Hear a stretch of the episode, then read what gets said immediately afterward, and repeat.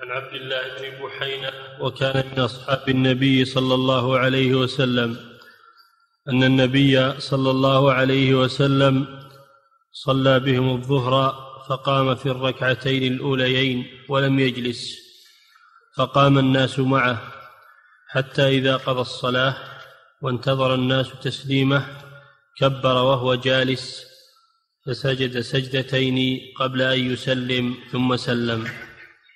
نعم. هذا الحديث في واقعة أخرى حصلت للنبي صلى الله عليه وسلم في الصلاة وهو أنه سهى عن التشهد الأول فقام ولم يتشهد ثم تابعه الصحابة تابعه الصحابة وقاموا معه. فلما أكمل الصلاة وجلس للتشهد الأخير كانوا ينتظرونه أن يسلم. ولكنه قبل أن يسلم سجد سجدتين ثم سلم. هذا فيه دليل على أن من ترك التشهد الأول سهوا وقام فإنه يجبره بسجود السهو. يجبره بسجود السهو. وأن سجود السهو في هذه الحالة يكون قبل السلام. وأنه لا يجلس للتشهد بعد سجود السهو كما سبق. هذا ما يفيده هذا هذا الحديث.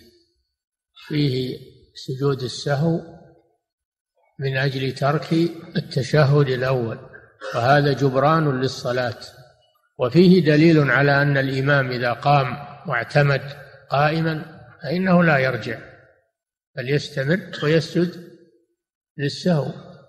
أما إذا ذكر قبل أن يعتمد قائما فإنه يجب عليه الرجوع. إذا ذكر أنه قام وترك التشهد قبل أن يعتمد قائما فإنه يرجع ويجلس للتشهد. أما إذا اعتمد قائما فإنه لا يرجع لأنه دخل في ركن. فلا يرجع عن الركن من أجل واجب وهو التشهد الأول. والرسول صلى الله والرسول صلى الله عليه وسلم لم يرجع. نعم. باب المرور بين يدي المصلي. نعم. عن أبي جهل. اما أما إذا شك في الصلاة وهو السبب الثالث من أسباب سجود السهو إذا شك هل صلى ثلاثا أو اربعا فإنه يبني على اليقين فيجعلها ثلاثا. وياتي بالرابعة لأن الثلاث متيقنة. الرابعة مشكوك فيها والأصل عدمها فيأتي بالرابعة ويسجد للسهو إلا إذا غلب على ظنه أن الصلاة تامة فإنه يبني على غلبة الظن ويسجد للسهو أما إذا شك ولم يغلب على ظنه والشك هو التردد بين أمرين لا مرجح لأحدهما. هذا هو الشك.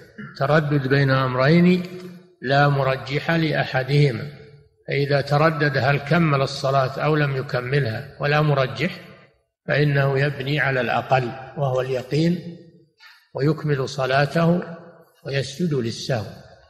أما إذا غلب على ظنه أنه أكمل الصلاة يعني ترجح أحد الاحتمالين فإنه يبني على غلبة الظن ويسجد للسهو. نعم.